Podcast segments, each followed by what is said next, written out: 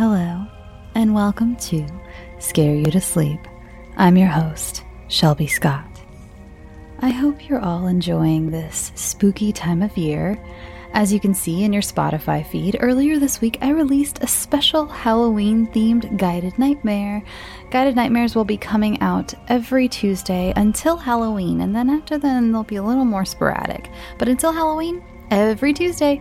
Also, be on the lookout for the Halloween Kids episode as well. I don't have an exact date yet, but it will be out soon. One more quick announcement.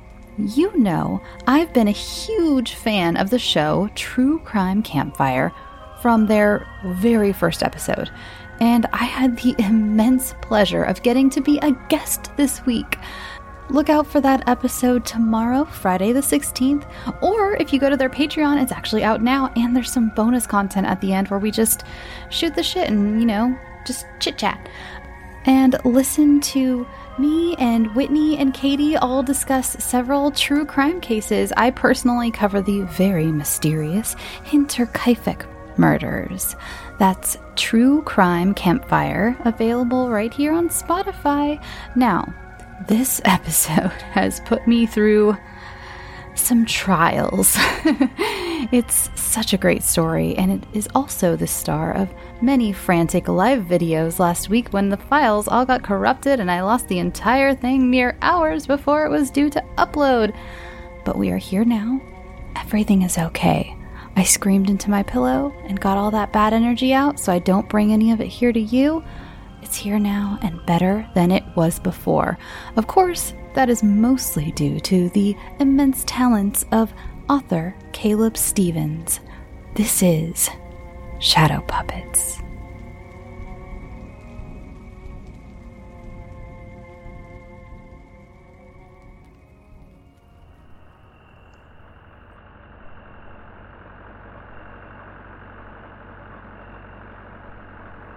I'm not sure what wakes me. Maybe it's the low thrum of the diesel engine vibrating the walls, or the cold cone of light that spills suddenly across my ceiling at two in the morning. Whatever it is, it pulls me towards the window, groggy eyed and yawning, sleep receding in drifts. I part the blinds expecting to see another mobile home clunked into place by some grumbling semi driver. But instead, I see her. An oil slick of hair over skin so white it glows. Her shoulders are slender, perfectly curved and hunched beneath a pink hoodie. And the way she climbs from the truck, her movements timid arms wrapped around her torso. It's like if she moves too fast, she'll break. She cups a hand to her brow and squints up against the streetlight, and I catch a glimpse of dark eyes encased in a heart shaped face. Her features are delicate a bubble of a nose and a chin that looks carved from glass. She reminds me of the porcelain dolls mom keeps stashed in her closet, the ones on the top shelf, trimmed in lace with the skin glazed and shining. A sudden thunk pulls my gaze to the driver's side door and the man lurking there, huge and bald, his head gleaming with sweat. He takes what looks to be a blanket from the truck bed and spreads it wide his arms hanging off his shoulders like a pair of over tenderized meat slabs. He holds it over the girl and shoves her roughly towards the trailer door. A slow rising heat fills my chest as he lurches after her, a sour look splashed over his face. I know his type the kind of guy who posts up on the porch with a 40 and a fat wad of chew stuffed in his lip ready to have a go at his kids, his wife, for looking at him wrong. Light his fuse and watch him explode. I know because Dad was that kind of guy before he abandoned me and Mom to the trailer park. I watched them disappear inside with my breath fogging the glass. Something bothering me about the girl. Something about the way she moved, like maybe even breathing, was too much work. And her face, that slack expression, and those eyes. It all made me want to rush outside and give her a hug, tell her things would be okay. And that's what it is, I decide, that the thing bothering me.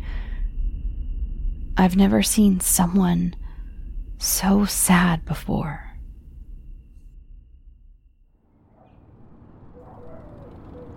I'm up early the next morning and catch her dad, or whoever he is, hanging blackout curtains in the windows. A thick beard crawls up his neck, and I can picture the nest of cockroaches mating within, laying eggs in his jowls. His eyes are crooked, buried too close to his nose, like maybe whatever God put him together had a few too many drinks beforehand. They twitch up and down as he works, glazed, one eyelid stretched wider than the other, giving me the impression he went a couple rounds with the bottle for breakfast and the bottle won. Once he's done, there's not much to look at. Only the faded peach exterior of their trailer the studs showing through in spots. I wander into the kitchen for breakfast. Mom is swaying her hips in front of a frying pan, eggs sizzling, humming some old Elvis tune.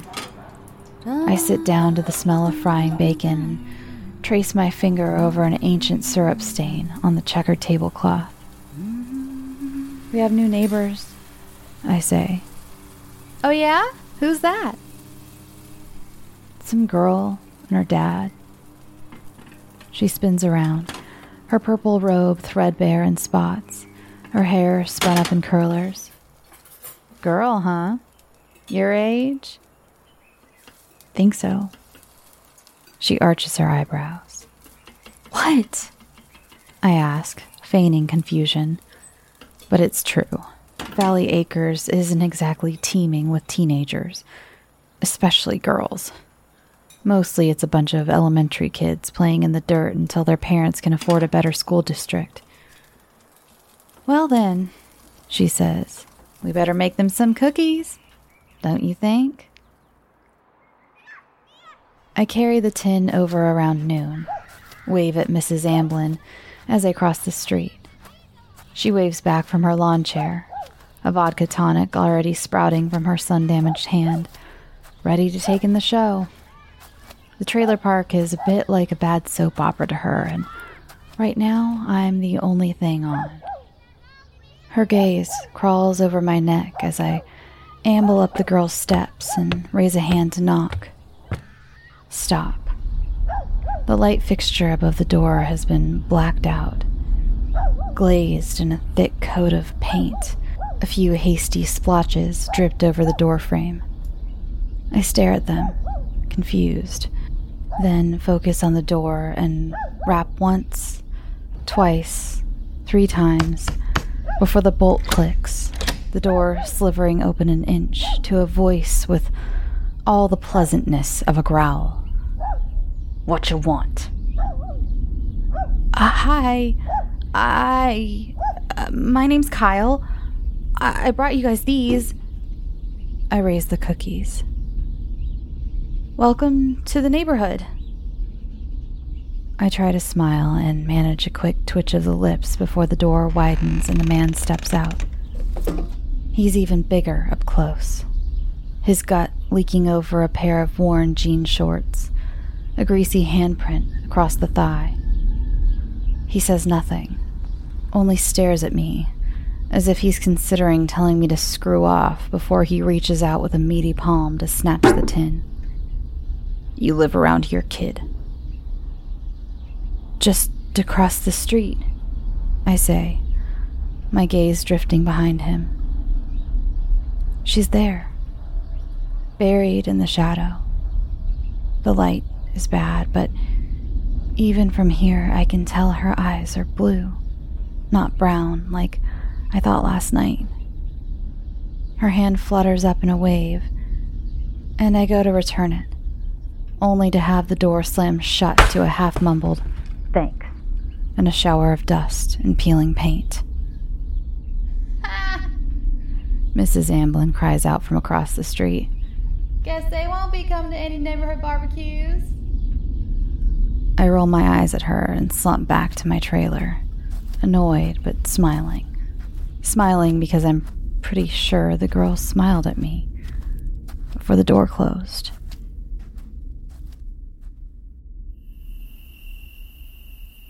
A few nights later, I sneak back across the street with a handful of pebbles and toss a couple at what I think is her window. I'm coiled behind the hedgerow, ready to run if it's not. But on the fourth shot, the curtains part and I exhale as she peeks through.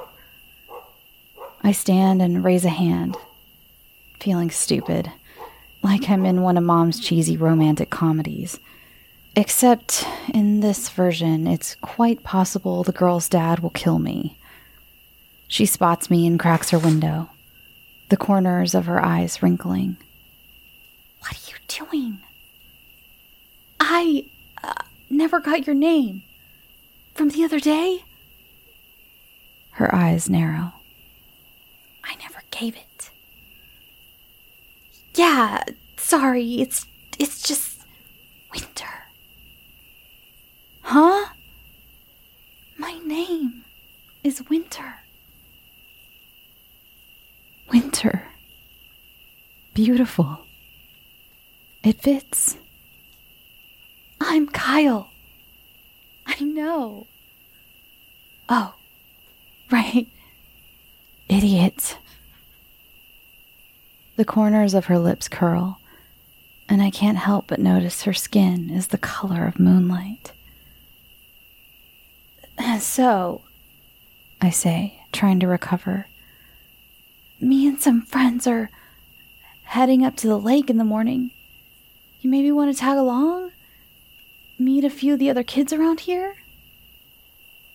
She blinks slow and hard, her smile wilting. I. Uh, I can't. Why not? My dad, he, he won't.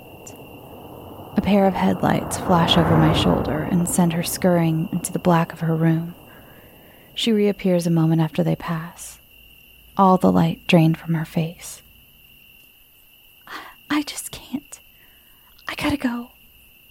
My dad might hear us. Thanks for the cookies. I lurch forward a step. Wait. You maybe want to talk again sometime? Like this? Her forehead tightens, and she pulls a slice of cheek between her teeth. She nods. Sure. I'd like that. Tomorrow. But wait until 11, okay? My dad's usually passed out by then. With that, she disappears, and I float back to my trailer, helium happy, struggling to focus on anything other than slowing my beating heart. The day passes like quicksand. I skip the lake and help Mom patch a hole in the drywall the size of Dad's fist. Another memory of him sanded away. Good riddance. If only it were always so easy. Bit of sandpaper and some elbow grease. She could forget him. Forever. But she can't. He lives on in the curve of her broken nose, the way she flinches at sudden sounds, like he might leap out of the closet at any minute, fists bared. The shadow of his rage isn't so obvious in me. No, he comes for me at night, in the small, quiet hours. Silver flash of teeth before I wake, drenched in sweat with my hands over my face. Bastard. I hope he stays gone forever. If he doesn't, I don't know what I'll do. Whatever it is, it isn't something I like to think about. All I know is I'll never let him hurt Mom again. Ever. After dinner, I kill a few hours playing video games, then tick off the rest until 11 slides around. When at last it does, I slip through the living room like a ghost, making sure not to wake Mom, who's snoring in front of some late night talk show.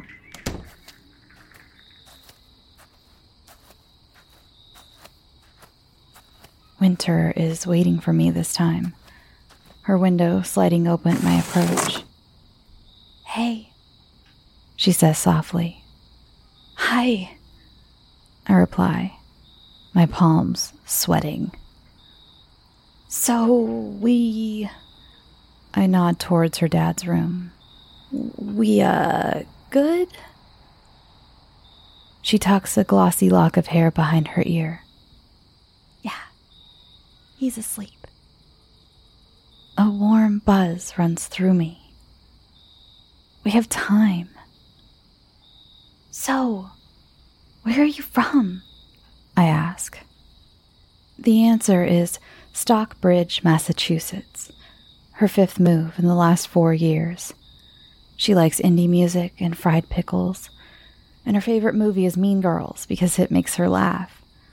She wants to travel to Alaska someday to see the glaciers and the humpbacks.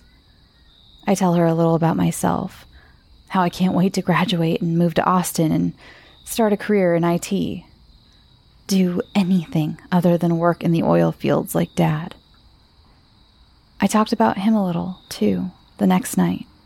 I tell her how he chased some greasy haired waitress to Houston and how me and Mom are better off with him gone. Stuff I would never tell anyone else. But for some reason, seems to slip out around her. She does the same. Tells me how her mom died of cancer when she was five, her gaze dulling a little, and how she inherited her allergy to the sun. It has something to do with ultraviolet light.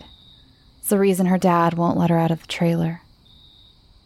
She says he cares, that he always does what's best for her. But the way her mouth tightens when she says it gives me doubts. On the fourth night, she waves me closer with a playful flip of her wrist. Want to see something cool? I nod, feeling heady at her scent. Peaches. She dissolves into the black of her room and swirls back after flipping on a small lamp near her bed. Scarlet light bleeds through the lampshade in a mix of crimson pink tones. Her room is bare. Few posters tacked to her wall, one of the ocean, a gray black Ansel Adams, and a chestnut stallion tossing its mane. Watch this, she says, as she raises her hands and laces her fingers together. A shadow spreads over her door. A bird, something a kindergartner would make in art class. But then she flutters her fingers, and the shadow grows, transforms into a lush set of wings, followed by a bloom of tail feathers, a beak. She curves her arms, hands flapping, and the shadow flies, actually flies, across her ceiling. The motion so fluid, so lifelike, I almost expected to burst through her window. Then without warning. The shadow rips down over her wall straight towards me. I stumble back and trip over a row of flower pots at my feet. Several crash to the rocks in a bright shatter, and Winter flashes me an oh god look, her eyes snapping wide as the door smacks open down the hall. Go! She hisses, whipping the curtain shut. I dove into the hedges instead. I didn't have time to run. Her old man would hear me for sure. He barrels into her room, his voice angry, dripping sleep. The hell's going on in here? Why is the window open? Winter says nothing. and I can imagine those concrete eyes of his surveying the room, looking for something off, something not quite right. Her curtains tear open a second later, and I try to still my breathing despite the swarm of mosquitoes ravaging my neck. I twitch at one, and I'm sure he's seen me. He's an instant from jumping over the windowsill to snap my neck when Winter speaks. It was hot. I needed some air. Silence. Then, in the pots? I heard a cat. It. She's cut off by the unmistakable sound of a slap, flesh on flesh, followed by a sharp cry. I cringe and ball my fists in my lap hard. Asshole, you're lying, he says, fury creeping into his voice. Don't you lie to me. No, no, I promise. It was. It's that boy, ain't it? The one that came by the other day. Don't you think I didn't catch the way you was looking at him? No, no, Dad. I swear I wasn't. Bullshit. The window cracks down, and all I can do is sit there, trembling with rage, thinking, I will kill you. I will kill you. I will kill you. As the lock clicks into place.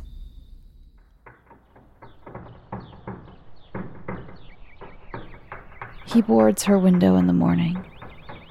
The sharp tack of nails and plywood wakes me, and I slump over to the blinds with my scalp prickling, wondering what the hell is going on. He's out there, banging, nailing away as if what he's doing is as normal as picking weeds. I widen the blinds to get a better view, and the hammer stops mid stroke, hangs there. When he turns, his eyes are flat and without depth, like those of a trout's, a toothpick jutting from the corner of his mouth. He stares, unflinching, and a wave of nausea twists through my gut. I glance down, unable to hold his gaze. And when I look back again, he's gone. She's in trouble, I tell Mom at breakfast. Who? The girl, Winter. Her dad's not right. She pushes back from the table and reaches for the crumpled pack of camel lights on the counter, shakes one loose and plants it between her lips, lights it. Hmm? How so? He boarded her window. We need to do something. She takes a deep drag, the tip burning cherry. now, Kyle, you know we can't do that. Why not? Because it's none of our business, is it? She grabs her plate and stands up, apparently done with the conversation. Now help me clean up. And there it is the broken piece of her. The piece that Dad kept around long after she should have kicked him loose. I grab my plate and toss it into the sink, my fork clattering to the floor. She spins on me, voice sharp. Kyle, what has gotten into. But I'm already gone, storming back to my room.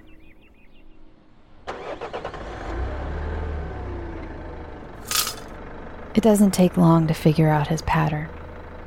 Out of the trailer at 7:30, dressed in faded orange construction gear, tool belt wedged beneath his gut. Home by 5. I watch him for a couple days to make sure. Out at 7:30, home by 5. Before I decide to go over. The guy is punctual, if nothing else. Outside, the morning is cloudy, the air so thick with moisture it feels like I'm walking through a bowl of chowder soup. Mrs. Amblin is already stretched out on her lawn chair, reading an old People magazine beneath a massive floppy sun hat, a set of oversized sunglasses perched low over her nose. She pulls them lower as I pass, gives me her red lipstick smile that lets me know I'm watching, always watching. I wave at her. Nothing to see here, and bound up winter steps. She answers on the fourth knock, the door cracking open to a stale whiff of air. Hey, she says, towing a fringe of orange shag spilling over the threshold. Hi. You maybe want to. She looks up, and my mouth goes dry at the swamp of purple devouring her eye. He did this. She nods. Winter. Her eyes harden. He was right too. There are things about me, us, you don't know. I know a father shouldn't hit his daughter. I say it with more force than I intend. A slash of anger to my voice, and it sets her back a step. She eyes me like she sees something new, some hidden monster in me waiting to erupt. Look, I gotta go, Kyle, she says, moving to close the door. I'm sorry I scared you. Wait, I say, planting a hand against the door. Are you talking about the bird? Because that was the coolest thing I've ever seen. And I'm not lying. It's all I've thought about the last few days. How the hell she did it. The rush of feathers and that oil smooth motion. Her face brightens like a pale sunrise. That first warm glow of the day when everything is bursting with promise. I take a chance and grab her hand. The first time I've touched her. Her palm cool against mine and pull her toward the door. What are you doing? She asks, not really resisting. Let's go to the park for a bit. It's right down the street. She looks skyward with a hard swallow, her Adam's apple cutting a sharp path down her neck. I can't. The sun won't do anything. I swing up the umbrella I brought. Mom's purple striped one, and open it. And besides, it's cloudy today. No sun. See? I step aside for her to look out, which she does with a ginger glance up at the gray dome of clouds forming overhead. I don't know. Come on, I plead. When's the last time you had some fun? It's been a while. I give her my best puppy dog eyes and curl my hands over my chest like a set of paws. Please. She giggles, the sound bright like water bubbling, and blows at her bangs with a sigh. Yeah, okay, but only for a minute.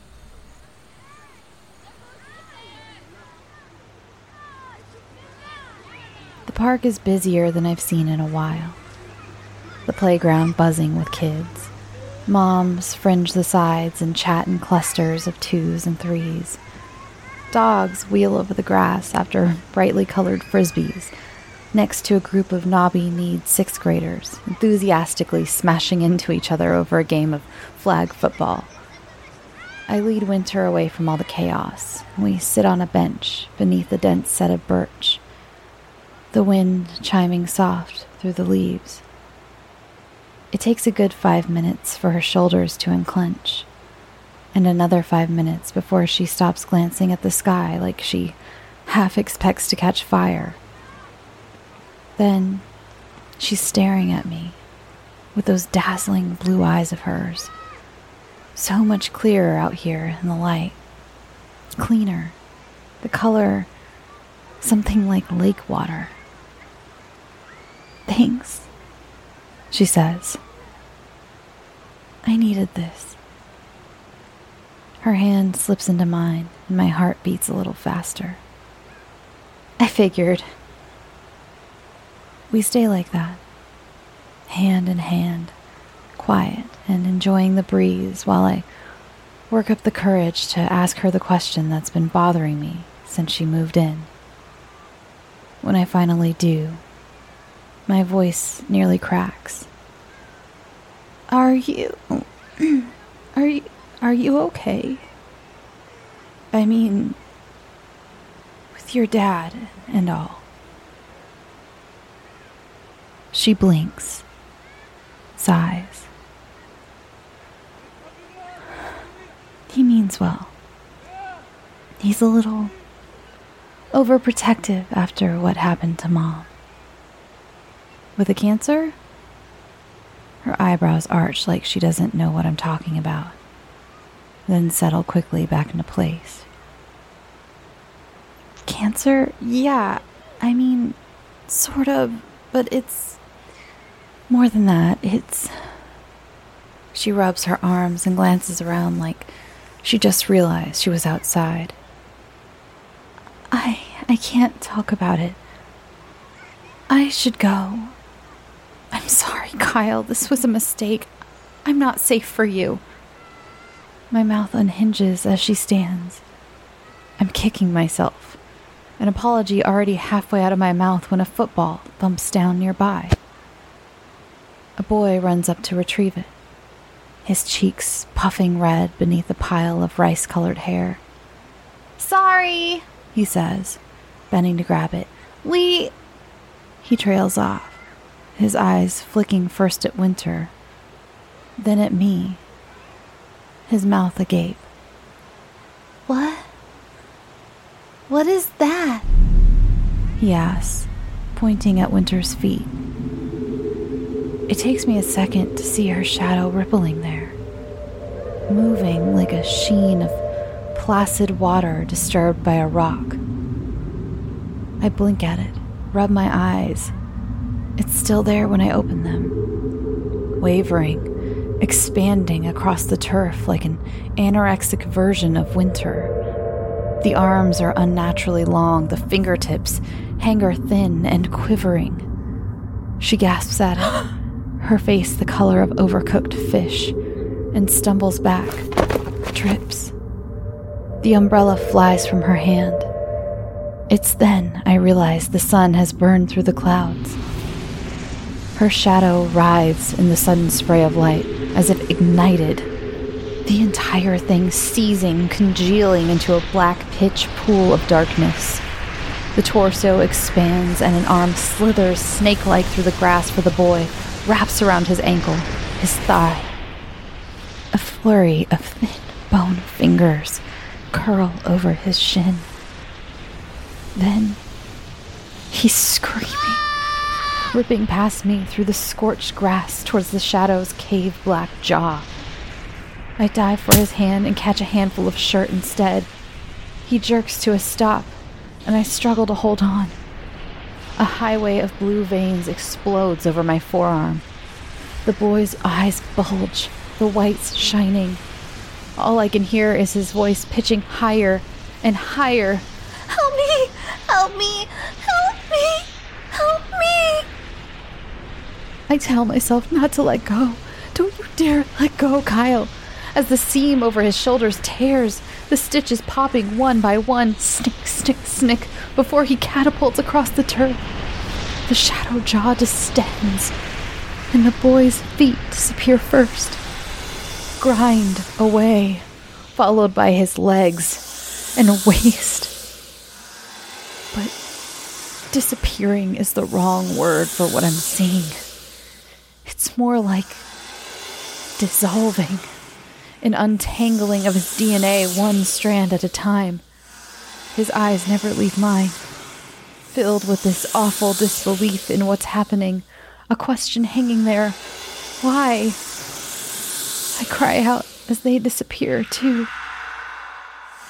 His vertically splayed hand sinks lower, turns to a fine carbon mist. Run, Kyle! Run! Winter's voice cuts through the fog. I jerk upright and take a step, slam back down. A searing heat bleeds through my skin. Something is coiled around my ankle. I roll over to see Winter scrambling for the umbrella, but she can't seem to gain any traction. The shadow somehow anchoring her in place. My hands tear out chunks of grass as it drags me closer, my fingers digging desperate trenches through the soil. I cry out as my shoe nears its maw, plunges in. The pain is indescribable, like a hand dunked into a pot of boiling water so hot it feels cold. I almost pass out, the sparks distorting my vision before a blur of motion cuts in front of me. Tree trunk arms and a blanket, a pair of close set eyes, and a bald head shining. The pressure in my calf releases, and I look down too. Nothing. No foot, no shin. Just a pile of charred, oozing flesh and bits of ash drifting higher.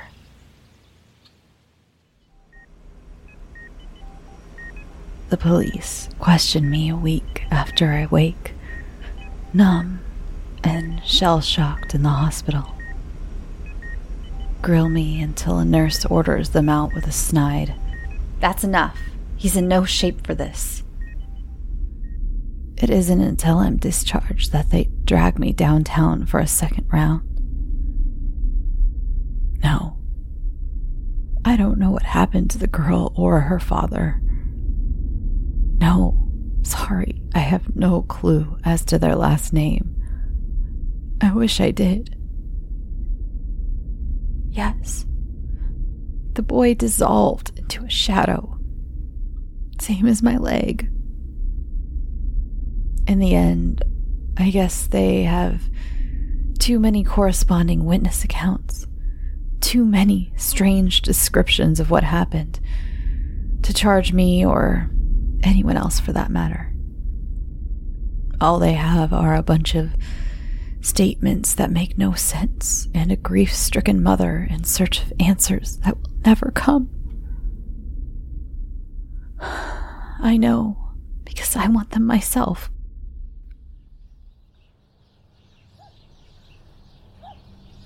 It isn't until six months later, when I'm out on the porch sipping a tall glass of lemonade with what's left of my leg strung out in front of me and throbbing like an open wound, that the letter comes. The mailman spots me, glances at my stub knee, then the envelope in his hand, and brings it up the steps. I think this is for you, he says, handing it to me with a look I've grown accustomed to blend of pity and relief. Pity for me, relief it isn't him. I hold it in my hands as he shambles away. The envelope is wrinkled. The address Kyle Carrington, 11080 Swallow Way. Smudged in spots like whoever had written it had been crying with trembling fingers, I carefully slit the crease and pull out the piece of paper folded inside. Kyle, it's hard for me to write this. After what I did to you, to that boy, there are no words. Nothing I can say or do to fix things. All I know is that you made me happy, and all I did was hurt you. It's all I've ever done, really. Hurt the people I love. My mom, my dad, you. He saved you, you know, my dad.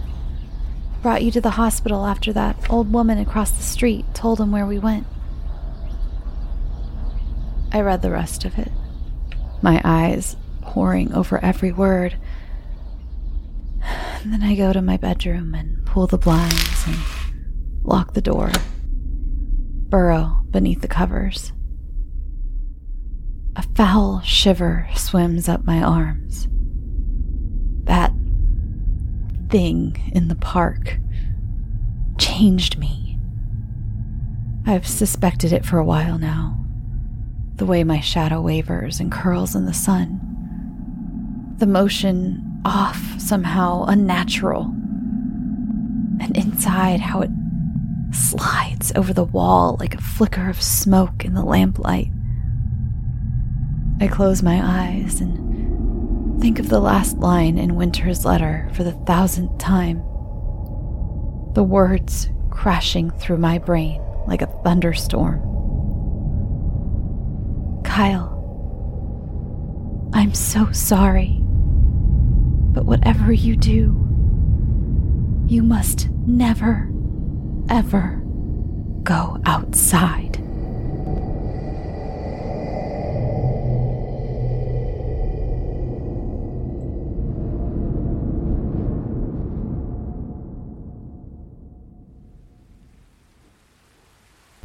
Thanks for listening. Thank you so much to author Caleb Stephens for being so gracious when I let you know that your episode would be another week until it was out. I hope you all enjoyed it. I enjoyed producing it. I love these more atmospheric episodes. The sometimes the stories just lend themselves so beautifully to basically all of the sounds or most of the sounds, obviously not the monster, but um, most of the sounds coming from just the world around you. And I feel, I just love stories. Per- I personally love listening to stories like that. I feel so immersed. Um, yeah, so thanks everybody. I hope everyone's having a great Halloween season. I hope you're all baking some great uh, things that are tasty and smell good. Um, I'm personally going to be eating lots of pastries this weekend. I'm going up to Solvang. I think that's not doxing myself, is it? I don't know. I'm not very good at this whole, like, you know, podcaster thing. I don't think you're supposed to tell people where you're going to be, but if you see me in Solvang, give me a shout. Let's take a picture together. um, so, uh, it's it's a non-script week, as you can see. My brain is dead this week. It's been a lot. I had a root canal this week as well, so yeah, my first. Yay, first baby's first root, root canal. Um, so remember to go listen to me on True Crime Campfire with Whitney and Katie. I had so much fun on that show. I think you're really going to love it. Um, if you haven't given them a listen yet, then take this as your opportunity to go listen because it's a great show. Thank you again, Whitney and Katie, for having me on. I was so excited. I was so nervous too. I was so nervous. Just listen to us. We all kind of fangirl about each other. Uh, we're all big fans of each other, and we have a, a lot of crossover audience. So if you love me, you'll probably love them.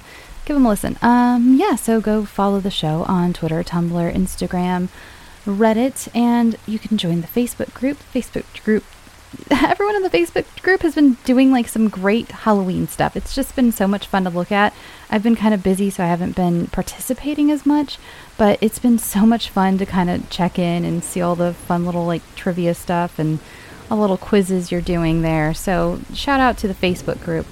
Um, I believe that's all. Uh, yeah, go drink some water. I know you haven't had enough today. And I love you, and go get some sleep. Sweet dreams.